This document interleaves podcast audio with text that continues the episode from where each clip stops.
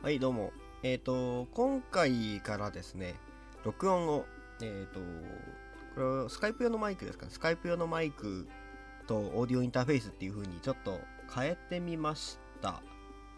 けど、まあそんな変わんないかな。まあ、ちょっといいかもしんないですけど、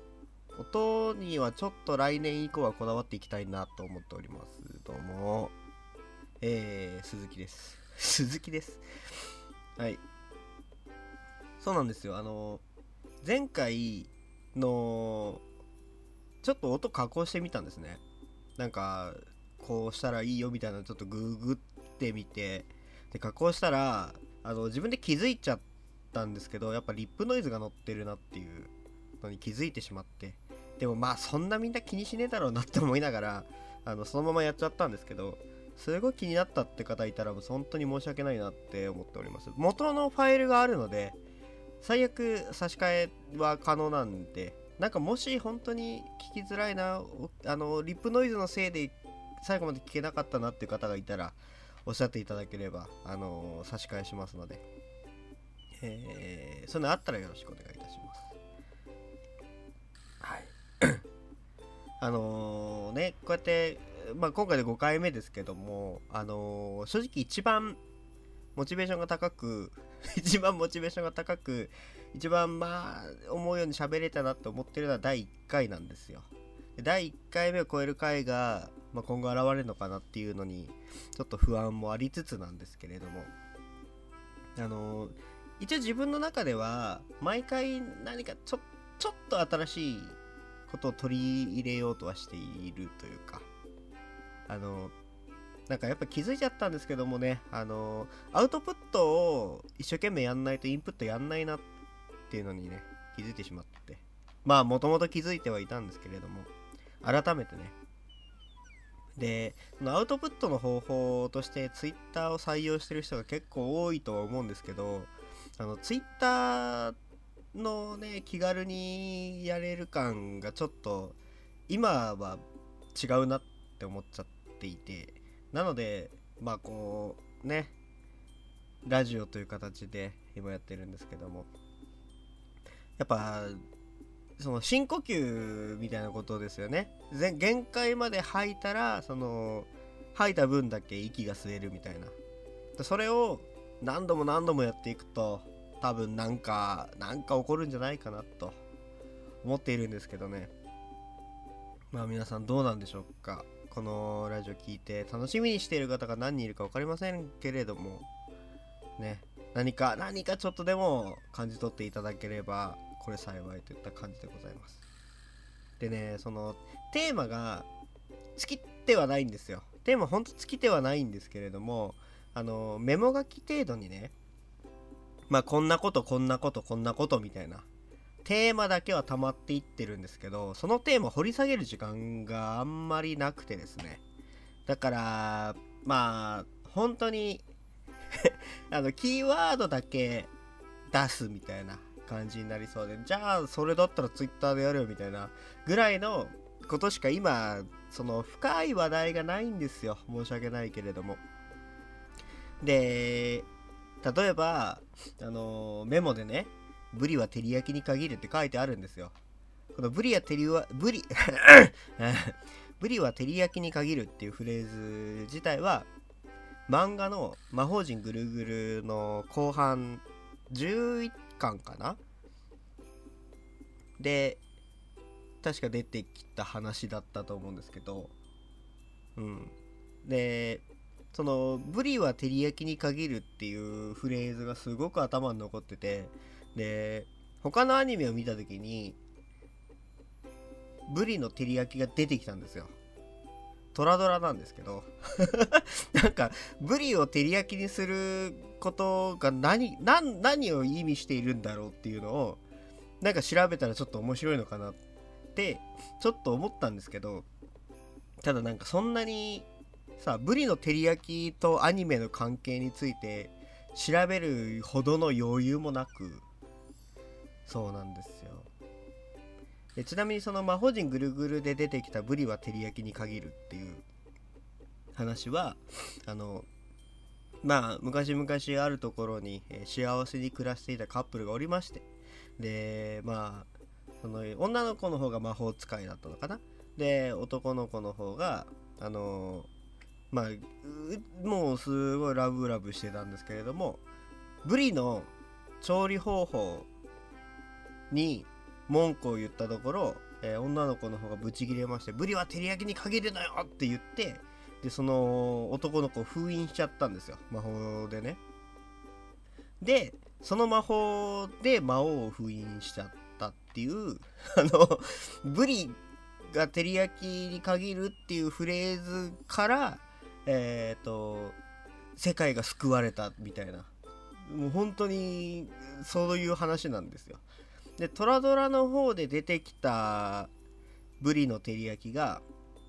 あの、えー主人公の高須隆二君っていう男の子と、えー女の子の愛坂大河ちゃんっていう女の子がいたんですけどその2人がまあちょっと喧嘩気味になってる時に、えーブリ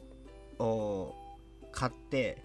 あの何のどう調する調理するかみたいな話になった時にブブリをどうすんだよっつって。で男が聞いたら女の子の方が照りで男の方が焼くのかよみたいな。なんか喧嘩っていうのとブリの照り焼きがなんかこう2つのシチュエーションで出てきてるのがなんかこうモニョっとしてて。ブリの照り焼きってだ何なんだろう？何の比喩なんだろう？みたいな。ねちょっと気になりません？あの同じその作品で見てる人にとってはもしかしたら通じるあブリの照り焼きねってなるかもしれないですけどその今度まとめてあの僕がよく、えー話に出すアニメとかゲームとか、えーまあ、コンテンツとか人とかそういうのをなんか解説する回を絶対作んないと暴走し続ける気がするので、えーいずれそういうのはやりたいなと思っております。っていうところで、えー今回のお品書きなんですけれども、えーもうねほんとそういうとこあるよっていう話なんですけど 僕割とお笑い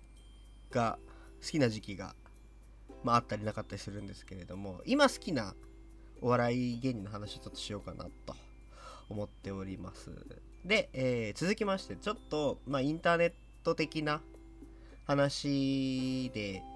うんとまあうまく話せるか分かんない話でなんかそのインターネットしてるパソコンしてるとあの脳が0か1かしか判断できなくなるみたいな話をね前まあほんとそれこそ2000年に差し掛かるかどうかぐらいの時に聞いててでどういうこっちゃねんって思ってたんですけどまあそれについてちょっと話そうかなと思っている。のがまあ2つ目。で3つ目がですね、えーアニメの話。皆さんお楽しみのアニメの話でございます。で今回はあのたまたま、えー見た評価という、えーアニメですね。についてちょっと話そうかなと思っております。さあオープニング前置き長くなりましたが、えー今回もよろしくお願いいたします。この番組はやっていけ FM の影響でお送りいたします。誠治鈴木です。誠治鈴木です。誠治鈴木です。誠治鈴木の何かしら。はい改めまして、えーよろしくお願いいたします。やっぱりねあのー好きな芸人ねお笑いが好きになったのはなんかまあ特に理由はないと思うんですけど一番最初に好きになったのは何だろうな。でもそう物心ついた時のえーっと時流には乗ってないんですよ。だからまあその世代的には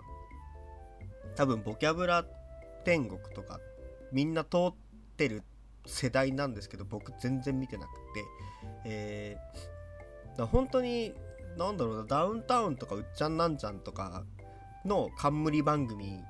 がたまにテレビで流れててみたいな感じの環境で育ったのでそのお笑いって実はそんなに詳しくなかったりするんですよ。90年代後半とか2000年代前半笑う犬もよくその同世代の人たちと話す時に出てくるんですけどあんまり見てなくて。で何見てたかっていうとその時あの DVD でラーメンズを見てたんですね。だからちょっと人と話が合わないところがあったりとか。でもラーメンズ見てる人とはまああそういうことねみたいな話をたまにするんですけど。であとはまあ追っかけでいろいろ見たっていうのはあっえー例えば「ごっつええ感じ」とかはまあ追っかけてみたって感じではあるんですけど、まあ、そんな中で今今好きな芸人っていう話になると、えー、一押し大好きなのがメープル超合金。メープル超合金っていうコンビがいましてあのー向かって左側下手側ですね。にえっ、ー、となんだろうな、えー平均体重底上げ担当大臣こと、えー名前ど忘れしちゃった。紫色のあの人がいるんですよ。で右側に、えー、と赤くて金髪の人がいるんですよ。で、えーその2人組のコンビですね。で何が何が好きかってカズレーザーが大好きなんですよ。カズレーザーのやることなすこと全てこうツボにはまるんじゃないかと思ってます。思ってもらっても構わないですけど。カズレーザーっていう人たちカズレーザーっていう人が、えーまあ好きでいろいろあの今ねあんまり大声出して言うことではないと思うんですけど YouTube にあるじゃないですか。ね。それでまあごめんなさいって思いながら見たりするんですけどあのまあやっぱ一回は生で見てみたいなって思いますよね。あの何が次に飛び出すかわからない人たちっていう感じなので。でそうあそう思い出した安藤夏。なな安藤夏さんの方もあのーなんかまだそのコンビの芸の中でその本領を発揮してないんじゃないかっていうふうに僕は思ってて。あのーカズレーザーを抑える130キロの女っていう そういうポジションにいるなっていうふうに見えてて。だから夏さんが主導権握ってやるネタがあったらその時またねちょっと跳ねるんじゃないかなっていう気もしているぐらいこうまだなんか潜在能力の高いコンビかなと思ってたりもします、まあ、それぞれピンでもなんとかなるような人たちだと思うんですけどそれがなうまいこと重なったなって感じがしていやー末恐ろしいですよね。今後どうなるのか。でその一番好きなネタっていうかこの人頭大丈夫かと思ったのが、えー一番ハマったやつですね。があのだから急に手を振りかざしてねなんかこうやり始めるんですよ。赤い人が。こう。で何言うかなと思ったら「ここ w i f i 飛んでんな」っつって。あの見えるんかいっていうツッコミが入るんですけど w i f i 飛んでるなはすごいなと思って。あのよくその携帯電話ガラケーの時代にあ電波入んなかったらなんかこう振ってこうなんか電波探す人っていたじゃないですか。もうあれみたいに電波ってそういうもんじゃねえからみたいな あののがあのうまくデフォルメされてるなって思ってああこの人頭いいな。実際なんかねあの読書家だったりとかやって頭いいみたいなんですけどネタの節々に感じるあのなんていうんですかねそのセンスというか、えー例えばなんだあのすごいアホなこと言った後に「お前バカじゃねえのか?」って言われて「バカではない大卒だ」っていうなんか 大卒だっていう言葉をなんだろう笑いに変えられるんだなとかねいやいろいろ勉強になりますよねカズレーザー見てると。で、えー惜しくも m 1 2 0 1 6には出られなかったんですが、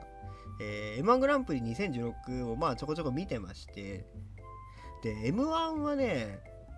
僕の中での優勝はスーパーマラドーナだったんですけどやっぱあのその日一番面白いやつを決めるっていう大会だとしたらえー、とあの時一番乗ってたのはスーパーマラドーナだったんじゃないかなって僕は思ったんですよ。まあでも決勝3組に上がった段階で、まあ多分優勝はそこだろうなって思いながら見てましたけどまあでも、あのーみんな面白かったですよね。うん、誰目線なんだよ。うん、いやであのー今までその全然チェックしてなかったマークしてなかった人でさらば青春の光っていうグループ、まあ、2人組コンビがあったんですけどそれの「えー、ノーヤン」っていうネタが割といいねいいねって思いながら聞いてましたね、えー最初漫画みたいなエピソードを披露してで漫画やんっていうツッコミをねして。でそういう話が一くだりあった後お前なんかあんのって逆に話を振り振られた方が何でもない普通の日常の話をするんですけどそれの節々でそれノーやんっていうね話が入ってくる。でまあオチがキャッツかって思ったけどまあまあ面白かったと思います。ノーヤンは。で他のネタもちょこちょこ見たんですけどまあままた見たいですね、うん、ああいう場面で。で、えー今ね m 1の2010 10までのやつかな？があのー Amazon ビデオで見れるんですよ。見れるやんと思って。ね。いやまだ M11 回は全部見てるんでまあいいかなと思って見てないんですけど。そうじゃなくてドキュメンタルをね見たんです、えー今3話まで現時点で3話まで公開されてるんですけどドキュメンタルが面白いですね。ドキュメンタル松本人志企画のね、えードキュメンドキュメンタリーとメンタルを掛け合わせたなんか新しいお笑いの番組ではあるんですけどあのーなんかちょっちょいちょい気になってた、えートロサーモンの久保田 があんまやっぱ面白いなっていうのを改めて思わされる、えー感じですね。そうなんか笑ってはいけないが進化したらああなるのかみたいな。でテレビじゃできないあの芸人のなんかなんだろうなクソなところというかプライドというかそういうのもいろいろ垣間見えるのでやっぱりなんかああこういうのもおもろいなと思って見ちゃいますね。ドキュメンタル。あのドキュメンタルって、えーそれぞれが100万円かな？持ち寄ってで10人のお笑い芸人が集まって、えーそれで集まった100万円かける101000万円をえっ、と総取りするっていう。でその戦いのルールが、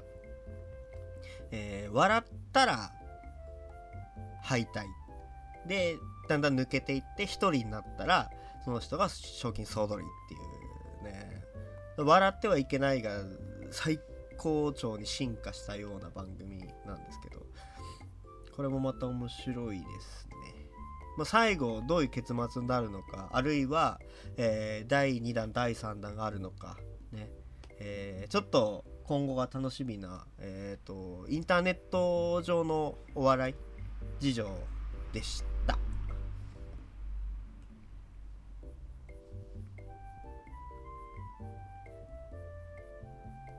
はい、えー改めましてですがまあインターネットの話多分そんなにできないかなと思うのでちょっと手短にします。評価の話をしたいんです。気づいて。あのなんかさ先ほどねオープニングで話したそのみんなの判断基準が0か1かになっちゃうみたいな話。がえっ、とまあ要はあの炎上の話に持っていこうかなと思ったんですよ。例えばえっ、と何々っていうのが言われているとインターネットで言われていると。でそうなった時にえっ、となんかリアルだったらリーダーがいて右向け右みたいなことを言うじゃないですか。でそのカリスマ的なリーダーがいて右向け右っていうんじゃなくてなんかみんな右向いてない？向いとく？みたいな。いや左は向かないよね？みたいな。のであの真ん中を向いとくとかちょっと右の方見るみたいなのじゃなくてこうみんなが同じ方向を見ないと気が済まない人たち。もうみんなもう右向いとこもうほらあの人もあの人も向いてるから右向こうよみたいな。そういうねよくわかんない人たちがすげえ増えてきてんなっていう感じで思ってて。でその炎上の話はちょっとちゃんと調べた上でまた改めて話したいなとは思ってるんですけどあの何ですかね、えーある本によると,、えーと炎上させてる人たちの特徴がなんかちょっとお金に余裕がある人とかなんかなんですかね。まあその全インターネット人口日本のインターネット人口の大体0.5%ぐらいの人たちが炎上に参加していて他の人たちはまあ無関心なのかわかんないですけど。っていうソースがあるらしくまあそのお金を持っている層っていうのは僕その本読んでないんでわかんないんですけどまあいわゆるニートなんじゃないかなって気もしているんですよね。でお金がある人より時間がある人の方が炎上させると思うんですよ。であと暇な人ね。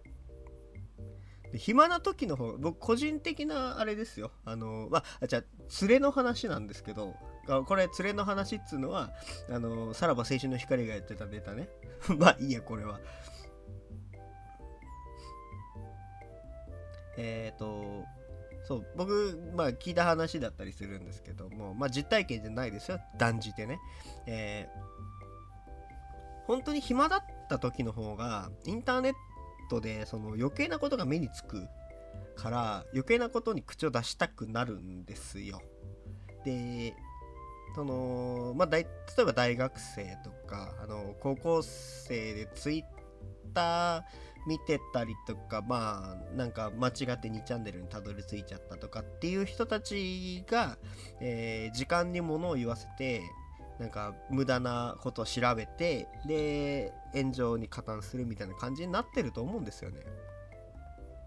そう。あの面白いのが遊戯王デュエルリンクスっていう最近出たアプリがあるんですけどあのアプリってなんかチャット欄があるんですよ。グローバルチャットみたいな。あのチャット欄をね眺めてると超面白い。なんか誰々さん対戦しましょうみたいな。ね、あまあゲームだし、まあそういうのあるかと思って見てるんですけど、女の子 LINE 交換しようみたいなことを書いてるのがたまに出てきて、おしめしめと思いながら見てる。そのデュエルリンクスのね、チャット欄はね、あの、まあ、コナミさんがどう利用するかわかんないですけど、なんかに利用できるんじゃないかな。例えばそのチャットにうまく参加して乗って対戦しまくってる人が、実は強いのかとか、まあ、全然チャットに関与してない、どう、どうなんですか？チャットしてる人の方が課金するんですかね？チャット欄の人たちって課金してない気がするんだけど、どうなんだろう？その辺とかが、なんかデータ出たら面白そうだなって思いました。まあ、全然関係ない話ですね。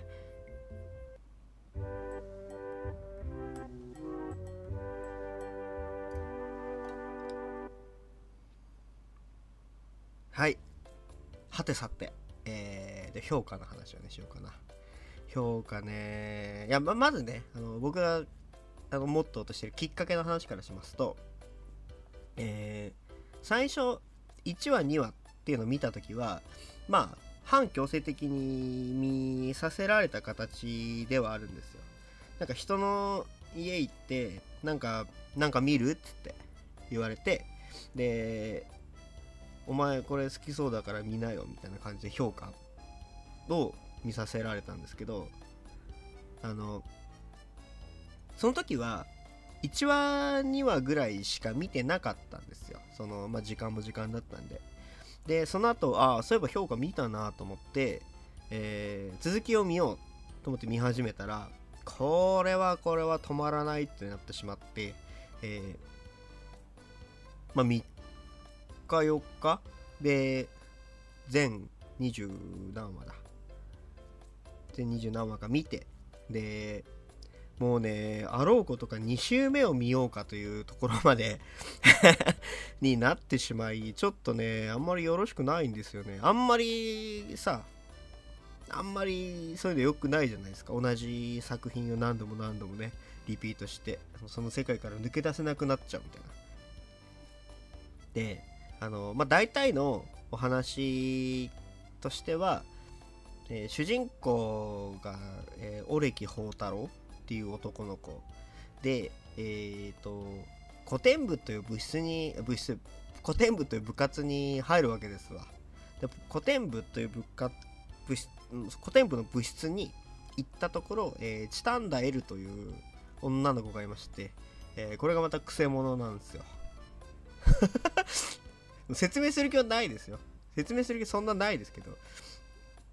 でそのまあ古典部という部部活の中で、えーその主人公のオレキ宝太郎さんって人が推論をすることでまあちょっとした推理小説みたいなミステリーっぽい日常ミステリーっていうらしいんですけど、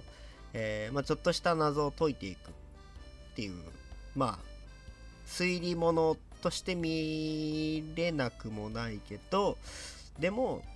まあ基本的にはなんか日常系なのかなどうなのかなっていうぐらいの感じ。で一番最初の物語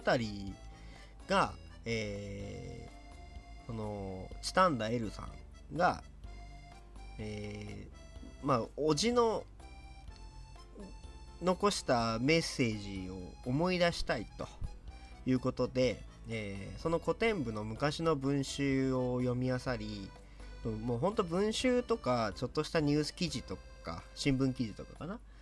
から推測して、えーこういうことだったんじゃないかっていうのを組み立てていくっていうのがまあ推理の流れなんですけどあのもう本当もうそういうのじゃない。別に推理とか推論が面白くて見てるんじゃない。あの チタンダさんのパーソナルスペースの狭さ。パーソナルスペースの近さとえっとオレキ宝太郎のなんかそれにちょっと戸惑いつつこうなんかねコミュニケーション取っていく感じ。そこをこうずっとこうじーっと眺めて見てましたよ。もうなもうエルタソーですよね。もうエルタソーっていう話しかしたくないぐらいの今の気分ですけど。そう。あのねえー、っと一番好きな話が心当たりのあるものは19話かな？19話のお話がねすごいよくて。もう登場人物2人しかいないんですよ基本的にそのオレキさんとチタンダさんと。えー校内放送が流れてでその校内放送を2人でまあ推論していくっていうお話なんですけどもうこういうのだよ。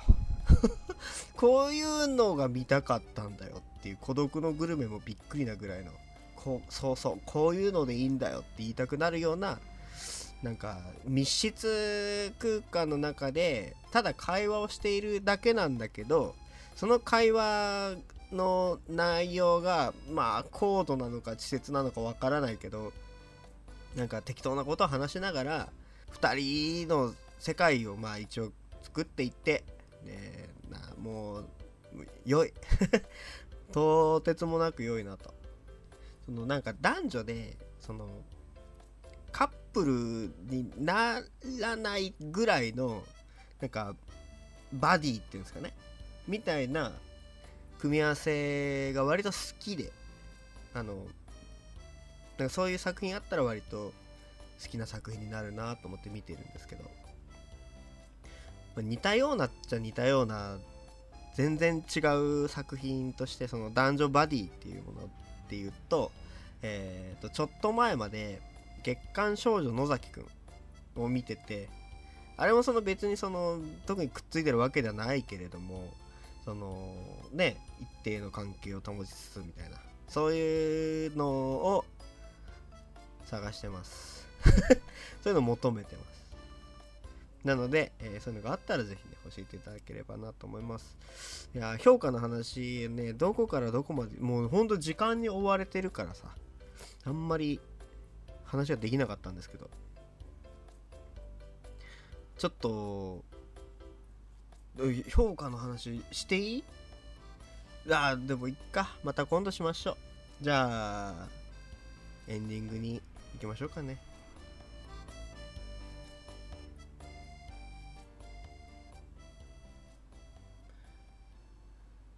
はい、えー今回いかがでしたでしょうか？途中ねちょっと興奮気味になったところがあってそのあのね作品の説明とかをするときは必ず前もってテキストに起こしておかないと喋れないですね。